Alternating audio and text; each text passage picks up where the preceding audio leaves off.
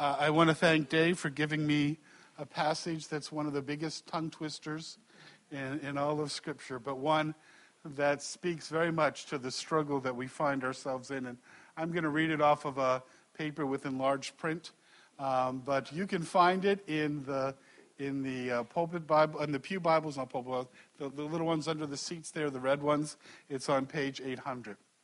We're going to read from Romans chapter 7, verse 14, to Romans chapter 8, verse 2. Paul writes, We know that the law is spiritual, but I'm unspiritual, sold as a slave to sin. I do not understand what I do. For what I want to do, I do not. But what I hate, eh, I'm sorry, but what I hate, I do. And if I do what I do not want to do, I agree the law is good. As it is, it is no longer I myself who do it, but it is sin living in me. I know that nothing good lives in me, that is, in my sinful nature. For I have the desire to do what is good, but I cannot carry it out. For what I do is not the good I want to do. No, the evil I do not want to do, this I keep on doing. Now, if I do what I do not want to do, it is no longer I who do it, but it is sin living in me that does it. So I find this law at work. When I want to do good, evil is right there with me. For in my inner being I delight in God's law, but I see another law at work in the members of my body, waging war against the law of my mind and making me a prisoner of the law of, of sin at work within my members. What a wretched man I am. Who will rescue me from this body of death? Thanks be to God through Jesus Christ our Lord. So then, I myself in my mind am a slave to God's law but in the sinful nature a slave to the law of sin. Therefore, there is now no condemnation for those who are in Christ Jesus. Because through Christ Jesus, the law of the Spirit of life sets me free from the law of sin and death. Sorry, Keith. That is hard to read. Um, some of you may have heard in the news that we are experiencing what's called an opioid epidemic. Raise your hand if you've heard that. The opioid epidemic refers to the fact that every day in our country, 115 people die to an opiate drug overdose. 115 people a day in our nation. When I'm referring to opiates, I'm referring to things like prescription painkillers or heroin or fentanyl. And this has gotten so bad that the president has referred to it as a national emergency. But a number of local people are saying this isn't just a national emergency, it's actually a local emergency as well. If you look at drug addiction, just in Bucks County, in 2016, 398 people died of a drug overdose in Bucks County. 2017, that number went up to 430 people. And now in 2018, we haven't even reached the end of the year yet, and 493 people have already died of a drug addiction. This is an epidemic that we're experiencing. But I'm only talking so far about drug addiction. There's plenty of other addictions. Just listen to this um, definition of addiction or read it. Uh, addiction is being abnormally tolerant to and dependent on something that is psychologically or physically habit forming, especially alcohol or narcotic drugs. So we think of alcohol and narcotic drugs, those are things that come to mind we think of addiction. But think of the other things that we've been addicted to, or we know people have been addicted to these things. Things like pornography, looking at pornographic images online or in other places, or gambling, or food. Any of these things, when you take this definition, can be seen as something that's habit forming and something that you become dependent on. Maybe a shorthand way of saying it is something that's a harmful habit that you just can't stop doing. A harmful habit that you just can't stop doing. And when you think of it this way, you realize this isn't just an epidemic out there in our communities, it's an experience here in our own church, in the Christian community.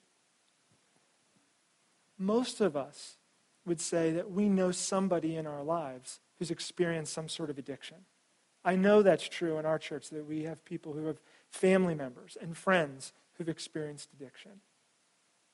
And if we're honest, there's people here in this room who would say either, I've experienced an addiction, or I am currently experiencing some sort of addiction and no one even knows about it. And if you're here and you think, well, I've never experienced an addiction, I don't know anyone, just give yourself time. Because even if you don't meet someone who has an addiction, all of us are only one decision or two decisions away from finding ourselves in the throes of an addiction. Which raises the question given this epidemic out there and this experience in here, what do we do as Christians about it? How do we think about it? How do we respond to it? That's what I want to talk about today, and I want to look through the lens of Romans 7 and 8 to see what does God have to say to us as a people in the midst of a national and local emergency related to this issue of addiction. Now, before we walk through Romans 7, I want to give you a little bit of a background on this passage. It takes place within the book of Romans. In the book of Romans, Paul's letter to the church in Rome has been called the fullest expression of Paul's fullest expression of the gospel. The gospel being Jesus' life, death, and resurrection for us. And you see in chapters 5 through 8 that this gospel, when you embrace it, brings about a change in us. Chapter 7, though, brings up the fact that that process of change brings with it some challenges. There are challenges to change in Christ, and there's opportunities, there's resources for change. And when we look at these opportunities and resources, when we look at this chapter in light of the addiction crisis that we're facing, I think there's a big idea we're going to walk away with. And the big idea is this God is able to rescue us from addiction. God is able to rescue us from addiction. How does he do it? We'll look at three different ways that come out in this passage. First, he rescues us through loving warnings. Second, through revealing our own powerlessness. And then third, through the gospel. First, through loving warnings. If, um, if you're familiar at all with the field of addiction and some of the conversation happening right now, you'll hear that there's a debate going on. And that debate is between seeing uh, addiction mainly as a disease or seeing it as a decision. So the people who see it as a decision want to say, we are moral, morally responsible for our actions. We need to be accountable for the actions that, that we make as humans. The people on the disease side want to, disease side want to emphasize that there are certain people who, be, who, may be, uh, who may be more biologically predisposed to an addiction that goes beyond just mere choice. So, for example, in my family tree, there's alcoholism. So, according to this way of thinking, I may be more predisposed to that addiction than some other people. And the people in that perspective want to also emphasize the fact that when somebody begins to take a drug or begins to take anything or do anything that leads to an addiction, typically people aren't saying, I want to start getting addicted to something. Typically, they then find themselves in addiction because biologically that just takes over. I think both sides are trying to look at different aspects of the human experience. We don't have time to pull out all parts of the debate today. But both sides can also agree on something. And it's this that all addiction does begin with a decision. It's a decision to experiment with something, to try out something, not thinking it's going to lead anywhere, but just thinking, I want this. I want to try this out. Experiment. Because of this reality, we have what's called early prevention efforts in our communities, in our schools. This is where we try to help kids say, here are some of the realities of addiction, here are some of the things you need to be paying attention to. We try to warn our kids about things they might want to see and addictions they might find themselves in if they make certain decisions.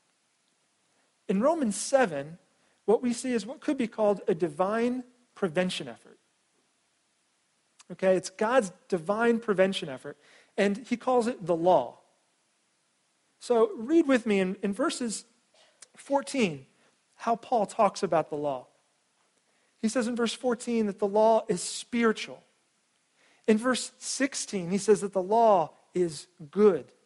In verse 23, he says, or 22, he says that he delights in the law. This law that he's talking about is the first five books of the Bible, and it's really embodied in, famously, the Ten Commandments. And Paul loves this law because it really functions for him as an act of love, as loving warnings for people to keep them from behaviors, keep them from ways of thinking, keep them from harmful habits. Paul says as much in 1 Corinthians 10. He says, These things happen to them as examples and were written down as warnings for us. The law, God's word, gives us warnings so that we will find ourselves eluding something that can cause us harm. Now, despite Paul saying this law is good and spiritual and delightful, it's probably not a surprise to you that not everyone thinks of God's law that way. I was speaking to someone um, recently who was saying to me how much she didn't like God's law.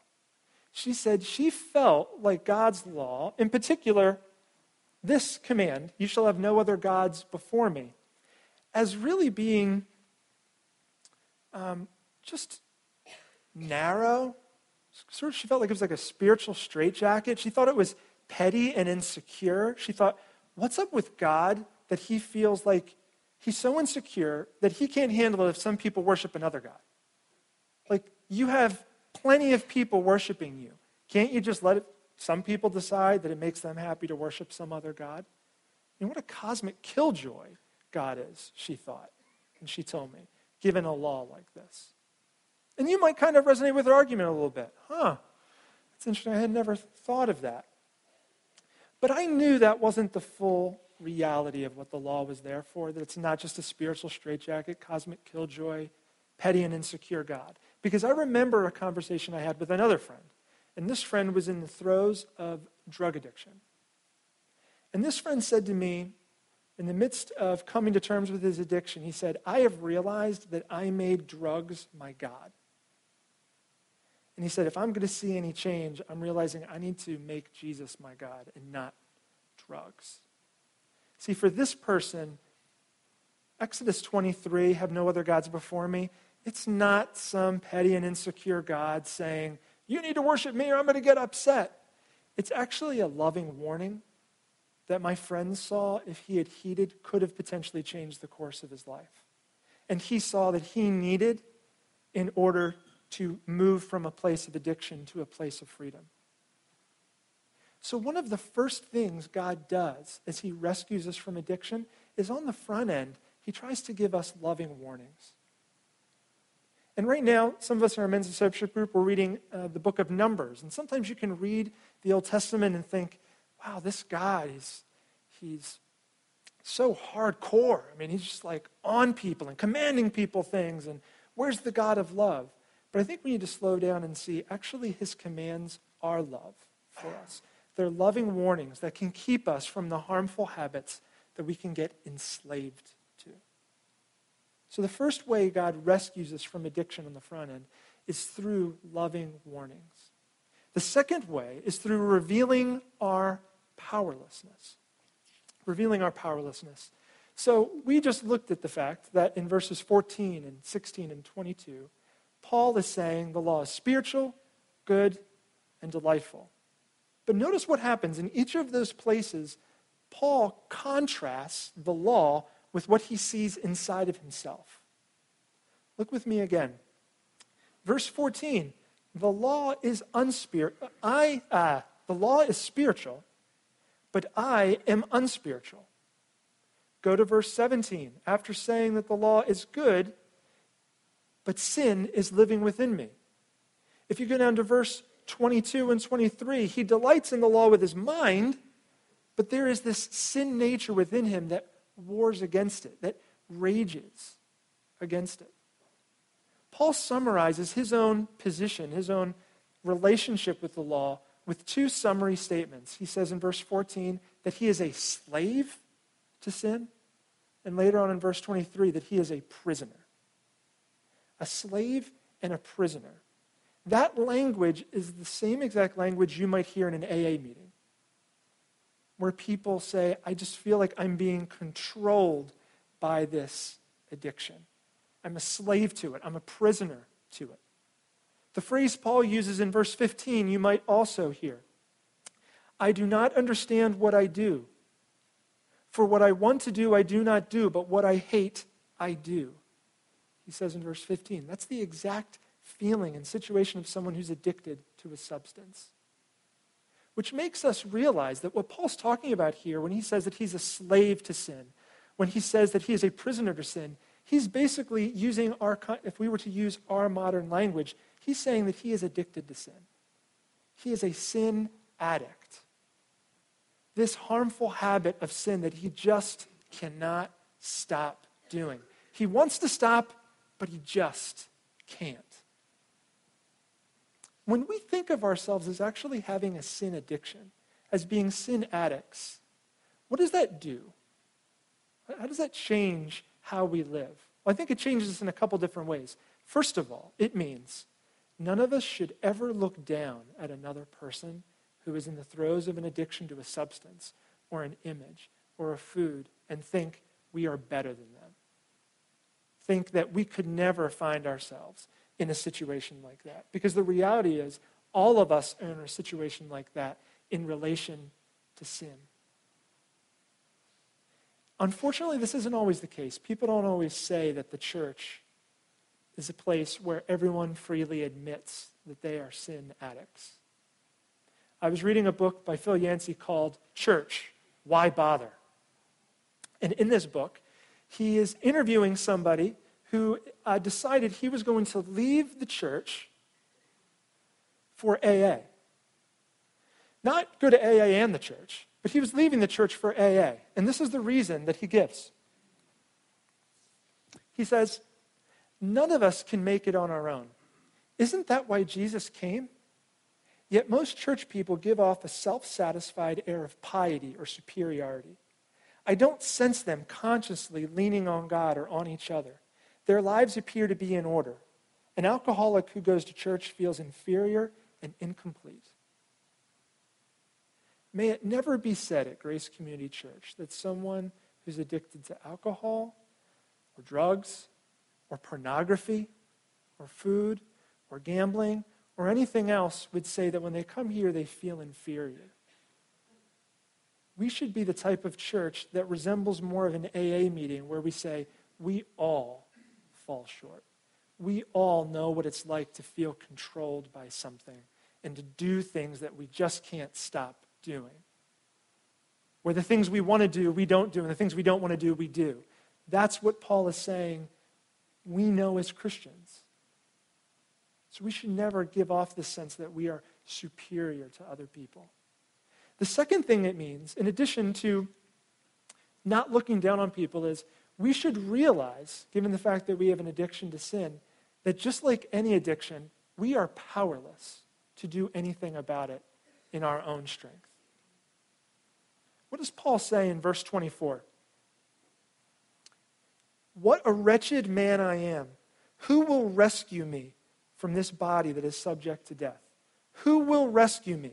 Implicit in that statement is the fact that he's certainly not going to rescue himself. He needs someone else to rescue him. He is powerless over this addiction to sin that he has. And that might sound depressing at first and daunting, especially if you're here and you're in the midst of an addiction. I am powerless to do anything about this. But actually, Paul coming to this place of powerlessness in his own life, this realization and an admission on his part, is actually a really healthy thing for him to do. And this is why AA and Celebrate Recovery, if you've ever heard of that, that's sort of like a more explicitly Christian form of the 12 step program. Both of those groups have as their first step of recovery this statement we admitted we were powerless over our addictions and compulsive behaviors, that our lives had become unmanageable, powerless. What Paul understood about his addiction to sin, everyone needs to understand as a first step, as a foundational step, if they're going to make any progress in recovery to any addiction. Right now, are you in the midst of an addiction? And are you thinking, I'm just going to handle it on my own? I don't need to tell anybody. I'll just solve it. If that's true, do you notice that it keeps on getting worse? And it's not going away. That you need other people, you need help, you are powerless in and of your own strength. And if you know someone who's in the midst of an addiction, and you're just thinking, why don't they just stop it? Why don't they just get over it? Do you realize how powerless we are to just conquer something in and of our own strength? Now, so far we've seen that God rescues us from addiction through loving warnings. But even those loving warnings, because of the sin living in us, we often don't heed. Therefore, we find ourselves in the midst of an addiction to, to sin or to a substance or to an image and then in the midst of that, we have to come to terms, and God helps us through Scripture come to terms with the fact that we're all sinners and we're powerless to be able to do anything about it. Thank God that that's not where it ends, that there's a third way, and it's the ultimate climactic way that God rescues people from addiction, and it's through the gospel. The gospel being the life, death, and resurrection of Jesus for us. Why do I say that? Let's go back to verse 24 where we left off with Paul. Paul is asking this question. Again, I'll read it in verse 24. What a wretched man I am. Who will rescue me from this body that is subject to death? Now he answers his own question. Thanks be to God who delivers me through Jesus Christ our Lord. So then, I myself in my mind am a slave to God's law, but in my sinful nature, a slave to the law of sin. Therefore, there is now no condemnation for those who are in Christ Jesus, because through Christ Jesus, the law of the Spirit who gives life has set you free from the law of sin and death. Paul says, Who's going to rescue me? And his answer is Jesus. And he references the gospel here, which begs the question how on earth does the gospel rescue someone from addiction, whether it be to sin or to substance or to image? How does that happen? Well, I think what Paul's showing us is that the gospel is able to free us both from the impact of addiction in our past and the impact of addiction in our future. What do I mean by that? If you've lived a life where you can say, like Paul, the things I want to do, I don't do, and the things I don't want to do, that I do, you probably, if you look back honestly on your life, will have some regrets will have some things you've done that you say, I wish I hadn't done that. And maybe you condemn yourself for it. Maybe you're afraid that God will condemn you for it. Or maybe you've just blocked them out because you don't want to have to think about it. What Paul is saying is, through the cross of Jesus, that condemnation in your own heart and that condemnation from God that you fear can be fully taken away from your past. Because all that sin, all those things you did that you regret, can be take that Christ takes upon himself on the cross, removes them so that you can be free of that slavery to your past. And does that mean that the consequences are fully gone in this life? Does that mean that we don't still have to make amends with people we've hurt? No. And that comes later, even in the 12 step programs, the importance of those uh, horizontal relationships we have. But when it comes to that vertical relationship with God, when it comes to that sense that I am condemned, I am guilty, and I can't do anything to take back what I did, that can be removed through the death of Jesus. How does this impact the future, though? So you, you know, so you are okay now. You're not condemned for your past. What about this future life? What about the future prospects of living with addiction? Well, fortunately, Jesus didn't just die. Jesus rose again. And the power of his resurrection is the same power he gives to his people through the Holy Spirit. The Holy Spirit, notice, doesn't come up really much at all in the passage we just read until you get to chapter 8. And now he starts talking about the reality and the power of the Spirit. Notice in verse 2 what he says Through Christ Jesus, the law of the Spirit who gives life has set you free from the law of sin and death. Through the Spirit, we can have freedom from these harmful habits that we can't stop doing. Because while we're powerless, God is not. And the Spirit gives us a power that can break through and end the prison, the slavery to these addictions that we find in our lives. This is why step two in Celebrate Recovery says this We came to believe that a power greater than ourselves could restore us to sanity. After admitting your own powerlessness, you realize there's a power greater than us. And that power is the Holy Spirit's ability to free us from those harmful habits that we just can't stop on our own. Does that mean does that mean the struggle is over? Some people might conclude that this is a before and after, everything's different. Some people, I, I, haven't mentioned, as much as this is the biggest tongue twister in the Bible, it's also one of the most debated passages in the Bible. There are brilliant people on both sides of this debate. And the debate says is chapter 7 the I want to do things I don't do and I don't do the things I want to do, is that experience of chapter 7 a pre Christian experience? Or is it an experience in the life of the Christian after coming to Christ? Some people believe that once you come to Christ, that's no longer a reality. You have complete freedom from even the struggle of addiction, whether that be to sin or to a substance or anything. Um, they see the fact that there is no Holy Spirit in chapter 7 and now chapter 8, there's a lot of the Holy Spirit, means that there's been that amazing divide. And I do think that we do see a change that happens. We do see an impact from the Holy Spirit bringing us freedom, giving us power where we didn't have it. But I don't think chapter 7 is referring to a pre Christian experience. Because in verse 24, after Paul asks that question and then answers it in verse 25 that God is the one to free him, he still references in verse 25 the reality of the sinful nature that's within him. I don't think the struggle is over. But we now do have strength, new strength, to be able to engage in that struggle, new power for that battle that we find ourselves in. And each person's journey is going to look a little bit different in terms of what that freedom looks like. I was at a conference once where a person spoke about addiction in their life and they said, I came to Christ, and the second I came to Christ, I no longer wanted the thing I was addicted to at all. It was gone. Just total freedom, night and day. I've talked to other people who've said, when I came to Christ, I stopped depending on myself. I started depending on Him, and I saw change and I saw freedom. But that freedom is a one day at a time, daily battle. Because the impact of that addiction is that I still have a craving in my body for it. Neurologically, I still desire whatever that thing is that I was addicted to. So, no, I still crave things. I still desire things. And just like us, if you're addicted to sin, which we all have been, you still may find yourself going, that pattern, that habit, that way of responding, I still find it coming up within me even though I have the Holy Spirit.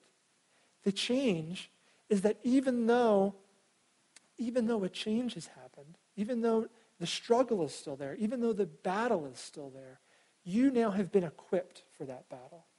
You now have a new power to fight that battle. We now have resources that we didn't have prior.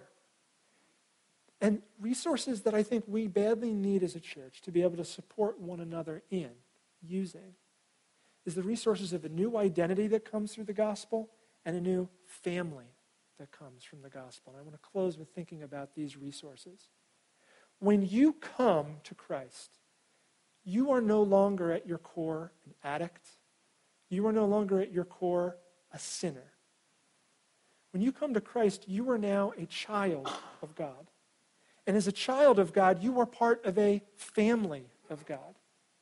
And that family of God is there for you to walk with you, to support you, to help you live out that life of the Spirit. It's never this sort of by yourself, me and the Holy Spirit fighting addiction to sin, fighting addiction to substance. It's always going to be you, the Holy Spirit, and your spiritual family that is with you. And if you want to learn more about how to be that sort of family to your loved ones, how to be that sort of family in our own church, one of the things that's coming up on October 6th up in Percy, the Revivals Counseling Center, is what's called a Faith Summit. There's information in your bulletin. And it's there uh, to sort of help the church think through how can we support one another? How can we be a church that lives out the gospel for people struggling with addiction?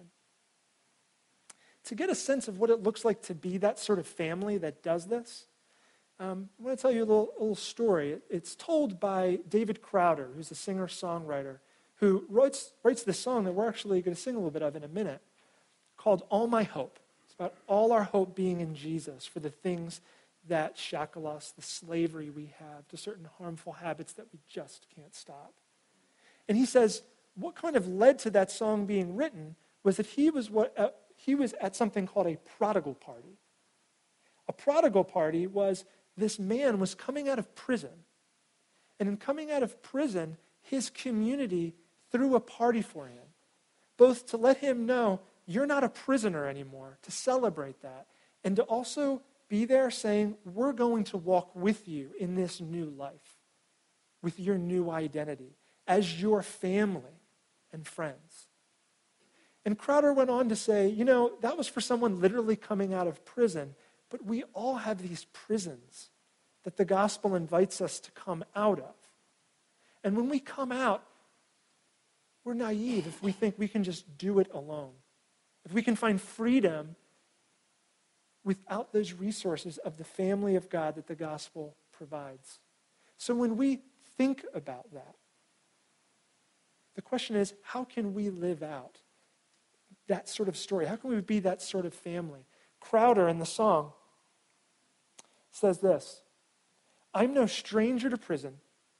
I've worn shackles and chains, but I've been freed and forgiven, and I'm not going back. I'll never be the same. If someone in our own church wants to leave their addiction and is finding that they are depending on God for it, and they want to never go back to it, they are not going to be able to do that if we, as their family, as their spiritual family, doesn't do the sorts of things that AA and NA and Celebrate Recovery do. Not, that doesn't mean that in every space in our church we're all talking about all our addictions and that we're leaving everything out there for everyone. But it does mean there should be spaces in our church where we know that there are people we can trust, who we can talk about what we've gone through, what we are going through, and to support them as their spiritual family, reminding them that they are a child of God because through the life, death, and resurrection of Jesus, he is able to rescue us from any harmful habits that we just can't stop. You know what those harmful habits are in your own life. If you're here today and you're trying to battle those on your own, I invite you to get someone else in your life who you can trust to begin helping you, to begin helping you walk in the power of the Spirit. And if you're here today and you know someone else who's struggling, then I want you to ask yourself before you leave what's one thing you can do to live out this message of freedom that the gospel gives us in another person's life? How can you be Jesus to that person? Take time to ask that question of yourself. We're going to take, in a few moments, we're going to now sing this song that David Crowder wrote. We're going to sing at least part of it as the worship team leads us. And just be thinking about your own life, your own relationships, and what God's calling you today as we sing. Let's pray. Father, help us as a church to be the type of church where people don't feel like they need to leave in order to find real community like AA. But help us to be a church that can complement those sorts of other ministries in people's lives. Be the type of church where we all recognize our own struggle with sin where we all recognize that we are powerless in and of ourselves, apart from the, power of your Spirit, to be able to do anything about these harmful habits in our life. Help us to experience freedom from whatever we are feeling enslaved to. And help us to live out the grace you showed us to one another. I pray for the people in our community that are experiencing so much bondage, the families that are dealing with death of a loved one due to addiction. Use your church, the Church of Jesus, to make a difference both here in our own community and in the world in relation to this epidemic. Help us to be Jesus to this hurting world. It's in his name we pray. Amen.